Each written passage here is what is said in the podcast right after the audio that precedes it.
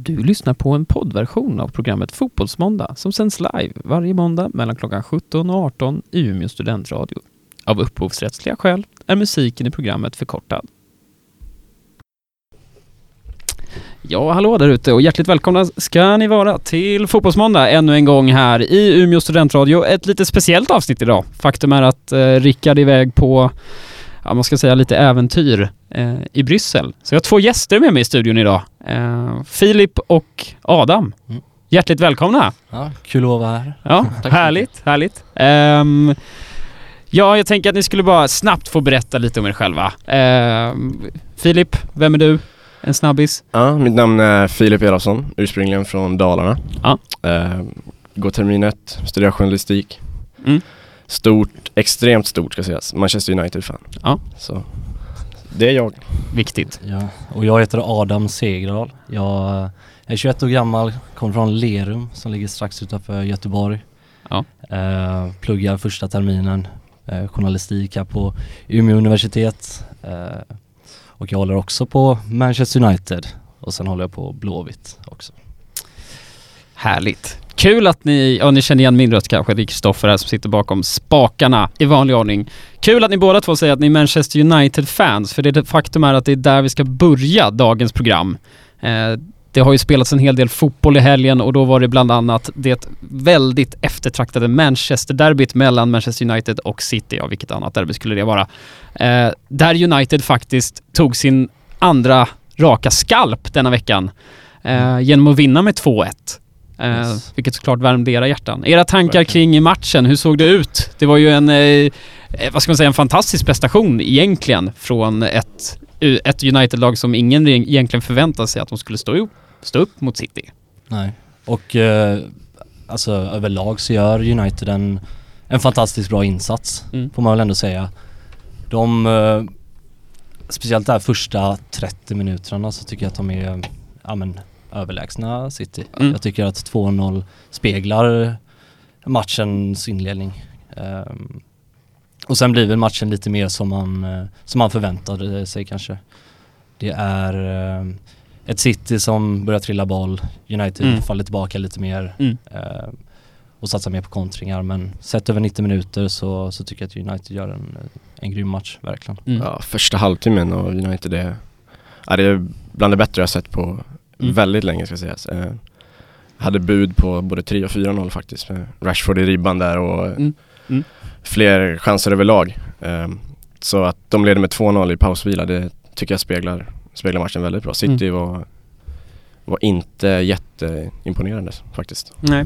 Alltså vad skulle ni, det har ju varit ett lite så här halvknackigt United denna hösten. Vad skulle ni säga liksom att eh, de här två senaste matcherna mot Tottenham och City så har det skett lite för det händer, alltså vad, Mm. vad säger ni liksom till exempel Rashford inte spelar centralt, längre spelar på en kant. Vilka liksom stora förändringar tycker ni som ändå har lite ögon på United att ni tycker er se som, som har hänt med laget just den här veckan? Eh, nej men jag kan väl börja där på Rashford. Mm. Eh, alltså han ser ju helt plötsligt ut som ja, men nästan Premier Leagues bästa anfallare när han är i sitt, Ja. sitt mode där. Ehm, och United överlag, jag tror någonstans att, att de här matcherna, även fast det är tufft motstånd så tycker jag ändå att de har ehm, ja men de, de presterar i, i de här typerna av matcherna. Ehm, Framförallt så passar ju de här typen av matcherna United Ja, mer. ja, När men de får ligga precis. lite lägre, ställa om på kontringar med sina snabba, Mm. snabba spelare i anfallet. Det passar Mm. dem väldigt väl skulle jag säga. Mm. Och eh, men det ska inte bara sägas att de, att de har snabba som bara går själva, individuella prestationer, utan de spelar faktiskt systematiskt väldigt fint när de kommer med fart. Mm. City hängde inte med eh, när, de, när de lyckades vinna boll och ställa om. Mm. Inte för fem öre tycker jag. Eh, Nej. Och det tycker jag har sett överlag, eh, generellt sett när de möter lag eh, som är bollförande, att de, när de får ställa om, att de, det går fort när de sätter, sätter fart och det tycker jag är något som Solskär har implementerat på ett väldigt bra sätt. Mm. Om man eh, liksom eh, jämför med vad, hur de spelade under Mourinho. Eh, jag och Rickard har ju snackat om det att eh, det har varit lite en kapplöpning nu eh, från Premier League-klubbarnas, de stora giganterna som har krisat den här hösten om att hitta tränare eller snarare sparka tränare. Där Tottenham var först ut genom att sparka Pochettino, Arsenal följde därefter genom att sp- sparka Unai Emery och man trodde ju faktiskt att den här helvetesveckan Mm. eh, som följde för Solskjaer med då just Tottenham på onsdagen och sen så City eh, nu i lördags var det väl, eh, att han då också skulle åka men känner man ju att har han köpt sig en till livlina eller vad, vad tro, hur tror ni framtiden ser ut nu för Solskjaer efter de här två skalperna som han ändå tagit denna veckan? Nej men det är väl, eh, det är ju som du säger där, han, ehm, hans, hans aktier har ju höjts i och med den här veckan. Mm. Eh, men det är ju däremot inte sagt att Solskär kommer vara den här som leder United från, från och med nu till, till nya höjder som, som supportrarna liksom ja, men vill ska hända. Man vill ju att det ska hända någonting med Mm. United.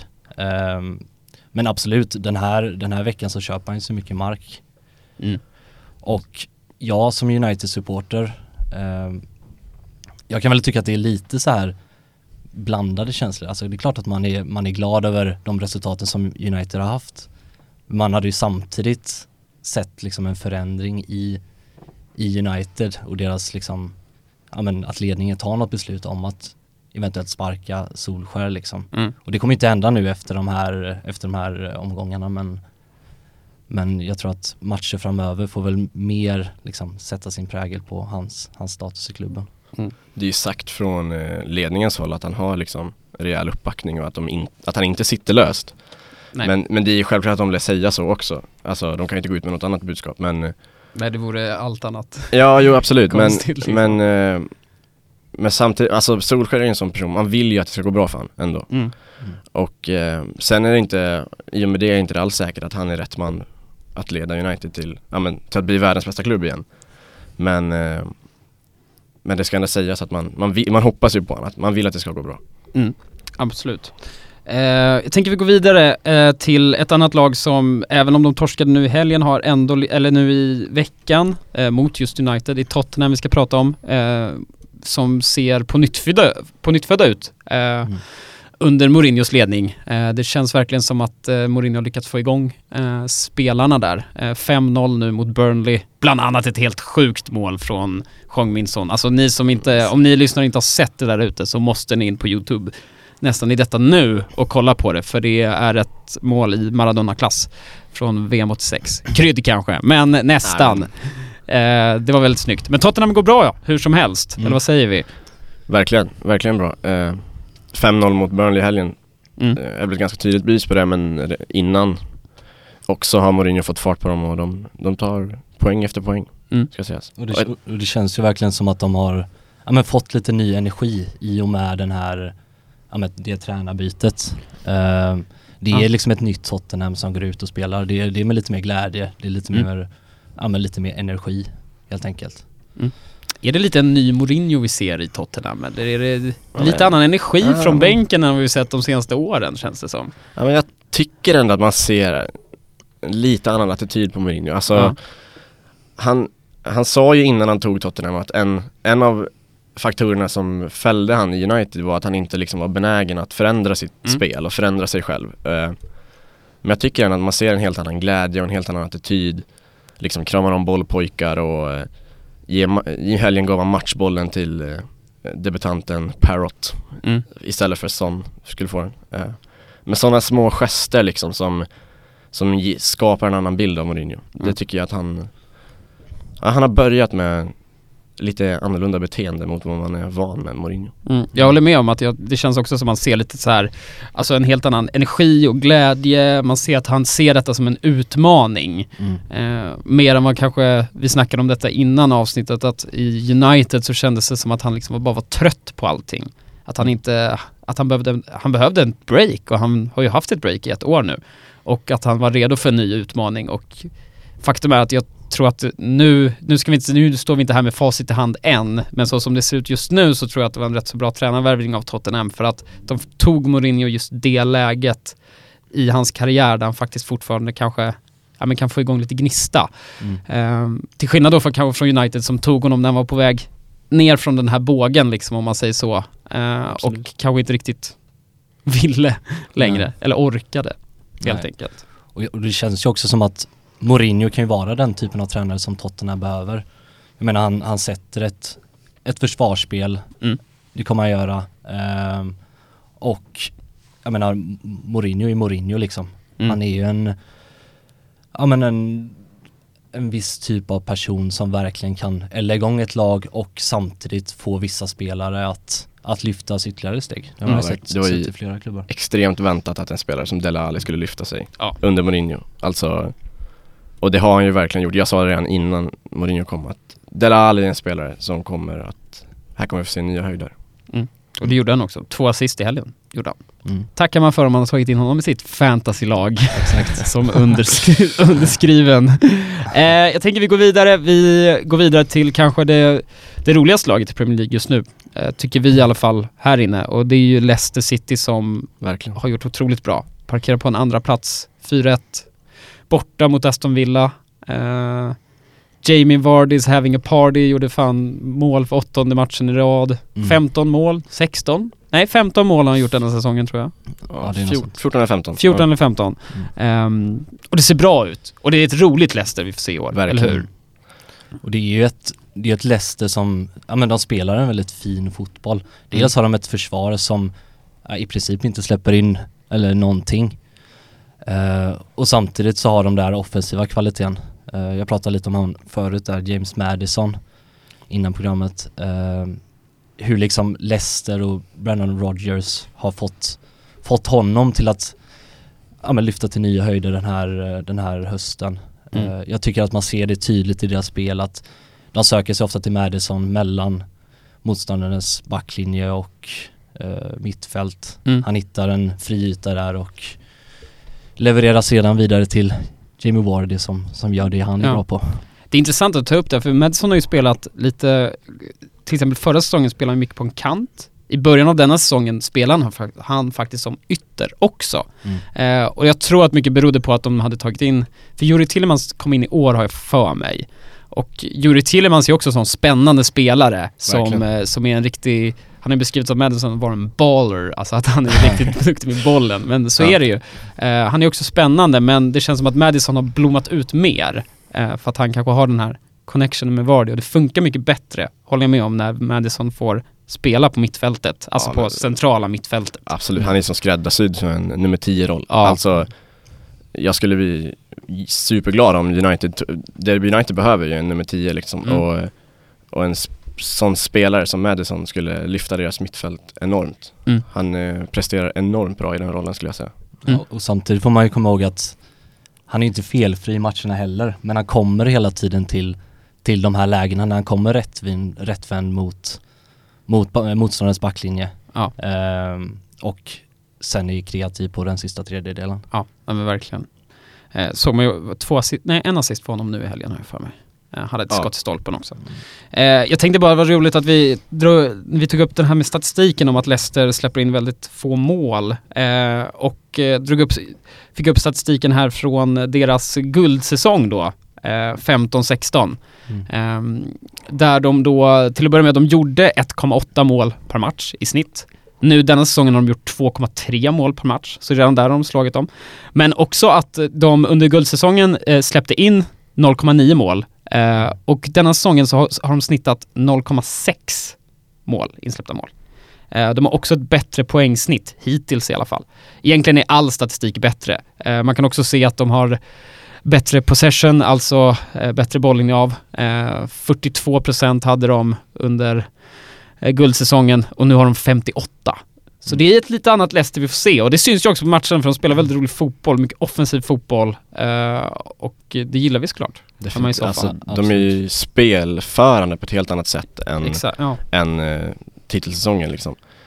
De, eh, ja, men, eh, de har ett spel och skapar chanser och liksom kommer till lägen och det är inte bara liksom lång, långbollen på Vardy som, som springer ifrån alla dunkar in den utan det är ett, eh, ett systematiskt spel där de liksom bryter ner motståndarna varje match. Jag tycker det är fantastiskt roligt att kolla på dem. Mm.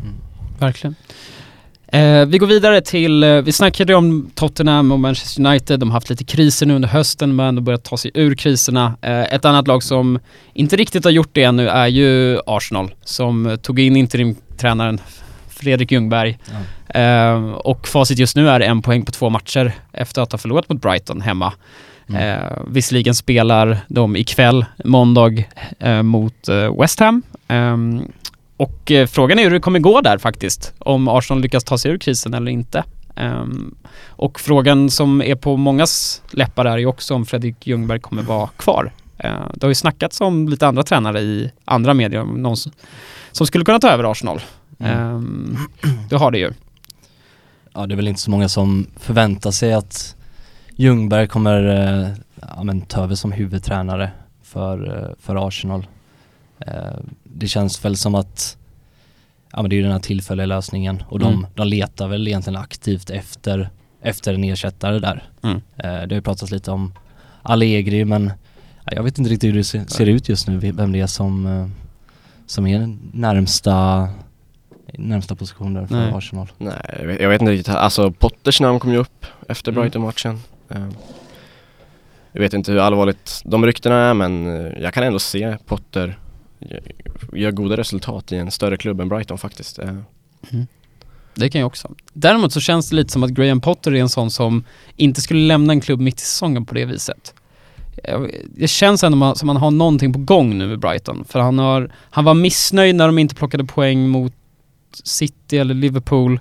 Han tyckte de spelade väldigt bra. Mm. Eh, sen visserligen så tror jag de torskade matchen efter, men sen så nu vann de ju mot Arsenal och plockade en poäng mot Wolves i helgen också. Så jag tror att han är, han är, jag tror han är väldigt nöjd i Brighton för tillfället. Ehm, så att, men Potter i Arsenal hade ju såklart varit intressant. Det hade det. jo, jag tror också att han är alltså, nöjd i situationen med, med Brighton men frågan är om man kan tacka nej till ett jobb som Arsenal. Det är svårt.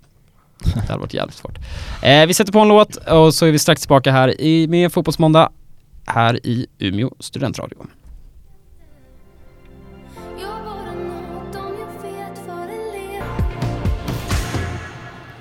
Jajamensan, Veronica Maggio med tillfälligheter. Min mest spelad låt under år 2019. Det hör ni! Eh, hörde ni den? live på Brännbollssidan. Ja, just det. Fan. Ehm, vi är tillbaka, eh, Fotbollsmåndag här i Umeå studentradio och eh, vi rör oss vidare neråt i fotbollseuropa. Vi har precis avverkat England, eh, rör oss vidare ner mot eh, Spanien där eh, FC Barcelona mötte Mallorca var det väl? Emma på Camp Nou. Jajamän, stämmer bra. Eh, 5-2 till Ja. Barcelona. Eh, otroligt bra match av Barcelona faktiskt. Eh, Mm. Jag som ändå har sett en hel del av Barcelonas matcher i år blev väldigt imponerad av deras insats i helgen. Eh, en löpvillighet från spelarna som, eh, som särskilde eh, den här insatsen mot tidigare faktiskt. Mm. För tidigare har man sett mycket, de har ju generellt sett vunnit det mesta Mm. men ändå Den här matchen var det ja, men minst lika mycket djupledspass som sidledspass Mm. Som gjorde att det blev väldigt Ja men underhållande att titta på och Messi helt otrolig igen i, Smällde in tre mål Och eh, Suarez, det fjärde målet av Suarez, helt otroligt. Ja, det är ett helt sjukt mål. Ett eh, one-touch-spel Rakt genom Mallorcas försvar som avslutas med en helt sagolik klack i bortre Faktiskt får man ändå säga. Och det som man har så här, pratat mycket om Barcelona innan det är ju det här med att Barcelona har ju inte varit speciellt bra Men Messi och Ter Stegen, det är, de, det är de två som har, som har lyft laget Mm. Men det kändes som i den här Mallorca-matchen att det var faktiskt laget som, som gjorde en stark insats Mm. Eh, Ja men verkligen, Barcelona har ju alltid varit kända lite för att vara ett, ett stort kollektiv med otroligt många bra spelare. Och jag, jag håller med om att framförallt förra året så kändes det som att hela den här stommen som det FC Barcelona vi har lärt känna under de senaste åren har liksom sakta men säkert börjat luckras sönder. Det såg man ju framförallt då mot Liverpool i Champions League. Eh, att man liksom fick den här känslan av att nu är det över liksom. Det, nu, nu, det är slutet på en era här, nu måste helt plö- alltså det känns som att Suarez måste bort och Messi kanske kommer också liksom försvinna, Piqué, vem fan liksom, vad fan håller han på med typ? Eh, och ändå så lyckas de liksom, känns som de ändå fortfarande är i slag och de kommer ju fortfarande snackas om att Barcelona kanske minst ska vara i en semifinal i Champions League i alla fall. ja. Ehm, och det ska bli intressant att se dem i Champions League. Jag vet inte, vad, tycker, vad tror ni om Barcelonas alltså, chanser i Champions League i år? Alltså jag bedömer dem som ganska goda Ja. eh, Jag menar, det är som du säger att eh, man kändes, eller Barcelona, det kändes som de började luckras upp och liksom föråldrat och sådär. Men Mm. samtidigt får de in bra, en hel del bra värvningar som Frenkie de Jong, Ja. Griezmann. Griezmann har ju inte blommat ut riktigt än men det är ju fortfarande en klassspelare alltså. Eh, Men jag bedömer Barcas chanser som ganska goda. Det är ju, Barcelona är alltid Barcelona Mm. och kan aldrig bli, vara uträknade. Mm. Så att, eh, så nej, en eh, semifinal, mycket möjligt. Mycket möjligt ja. ja. Om det går för dem i lottningen. Eh, Messi var ju inte den enda som eh, gjorde hattrick i helgen. Det var ju faktiskt någon annan i Serie A som utmärkte sig på kanske lite mer, nej förlåt, La Liga. Ja, dumt av mig. Eh, som utmärkte sig eh, med ett otroligt snabbt hattrick i helgen i alla fall. Ja, eh, det var ju Real Betis Bilbao då. Eh, så var det ju 38-åriga Shakin som smällde dit ett hattrick efter eh, 20 minuter. Ja, det är Mm. fantastiskt. Ja, det är, det är vackert. Det är vackert. Ja, alltså det är helt utan, alltså utan att, det var ju då Real Betis mot Athletic Bilbao då. Eh, och han gör ju tre mål. Eh, ett, i, ett i andra, ett i elfte och ett i tjugonde. Utan att Athletic Bilba- Bilbao gör ett enda mål. Ja, exakt. Det är, fan, det är sjukt. Ja, 38 det är- barre också. Han kan ju lägga skorna på hyllan nu. Man älskar ju när sådana där lite äldre veteraner blommar fram och som Cagliarella förra säsongen i Serie A. Och Ja. man, eh, nej, det är charmerande på något sätt. Ja men det är verkligen det och jag tycker att så här, ehm, på tal om, det är ju kul att du tar upp Cagliarella för att Cagliarella var ju verkligen så här Serie A's stora, han vann ju skytteligan förra året. Mm. Eh, och jag tyckte det, det var lite synd att Quagliarella inte bara la av då. Han Ja. spelar ju fortfarande i Sampdoria denna säsongen och det går ju inte lika bra. Han har väl gjort två mål, missade en straff nu i helgen bland annat. Eh, men jag hade ju bara velat att han bara la av. Ja. Bara för att säga så, Ja, här har ni mig. Bye. passande tillfälle kan man säga. otroligt passande tillfälle. Mm. Eh, nej men det är alltid kul när de här liksom gamla rävarna bestämmer sig för att liksom titta fram igen och bara nypa till typ. Mm. Ehm, I övrigt i La Liga, alltså Real Madrid vann igen. Eh, en spelare mindre, men de fixar ju det. Eh, Mm. Real.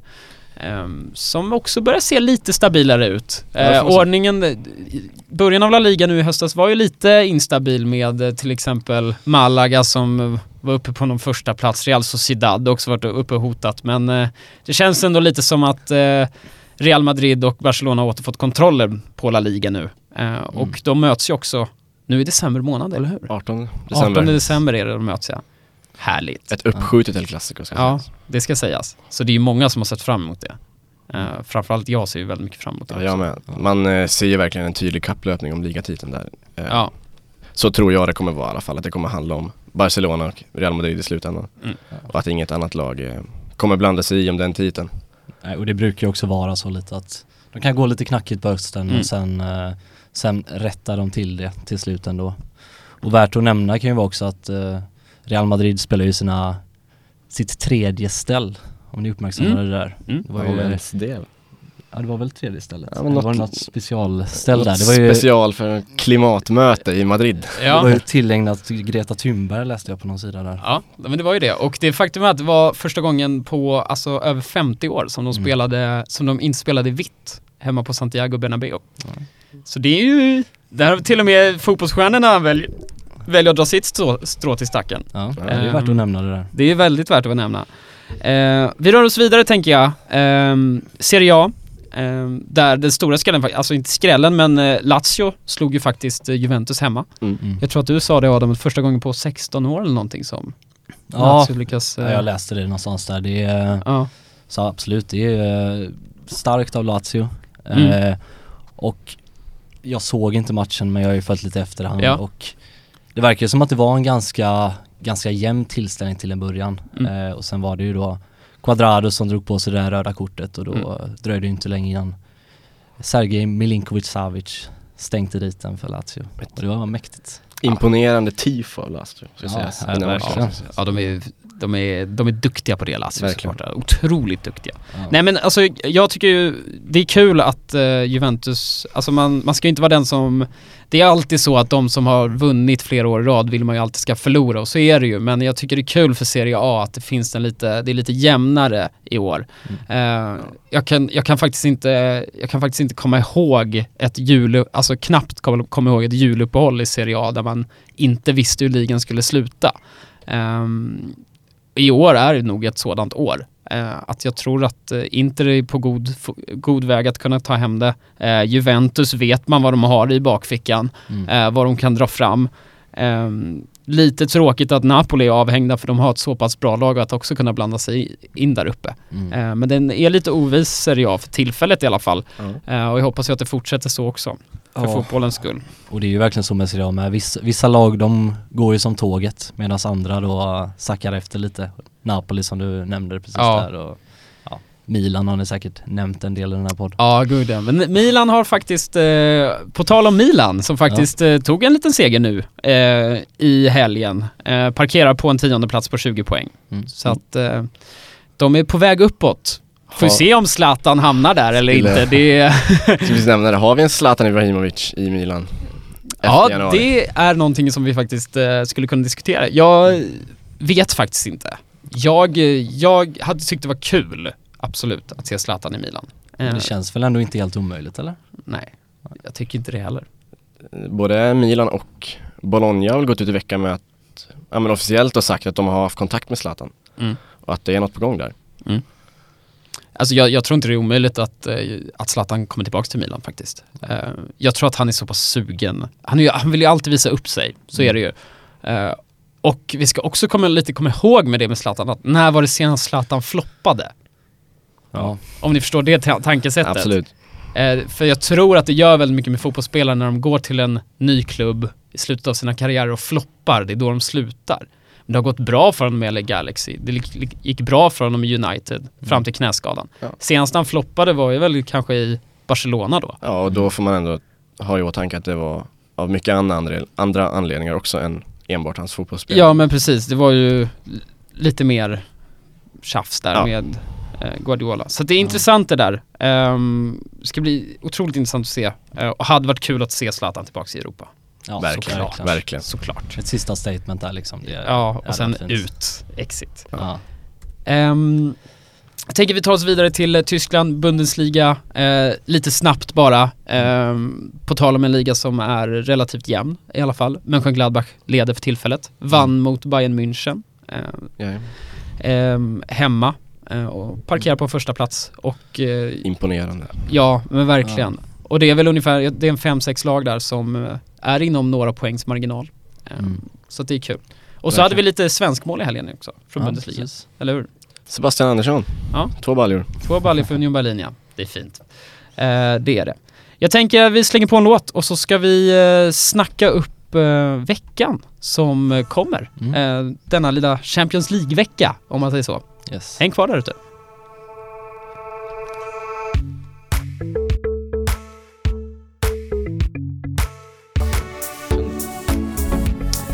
Jajamensan, en annan sida av stan. Eh, tillbaka här, Umeå studentradio med Fotbollsmåndag. Eh, avslutande segment och det är såklart att vi blickar framåt i tiden. Eh, juletider, så att säga. Mm. Ehm, och eh, vad händer i veckan då grabbar? Ja det är ju lite Champions League Ja, som står på agendan. Mm. Eh, det gillar vi. Ja, ja det gillar vi absolut. Rafflande Champions League också. Ja, det är fint den här sista omgången va? Sista Eh, ja, gruppspelsomgången. Ja. Exakt. Och jag kommer ju snegla lite imorgon där på Salzburg-Liverpool bland annat. Mm. Eh, det hade ju varit en riktig skräll om eh, Salzburg på hemmaplan skulle kunna eh, slå, slå Liverpool.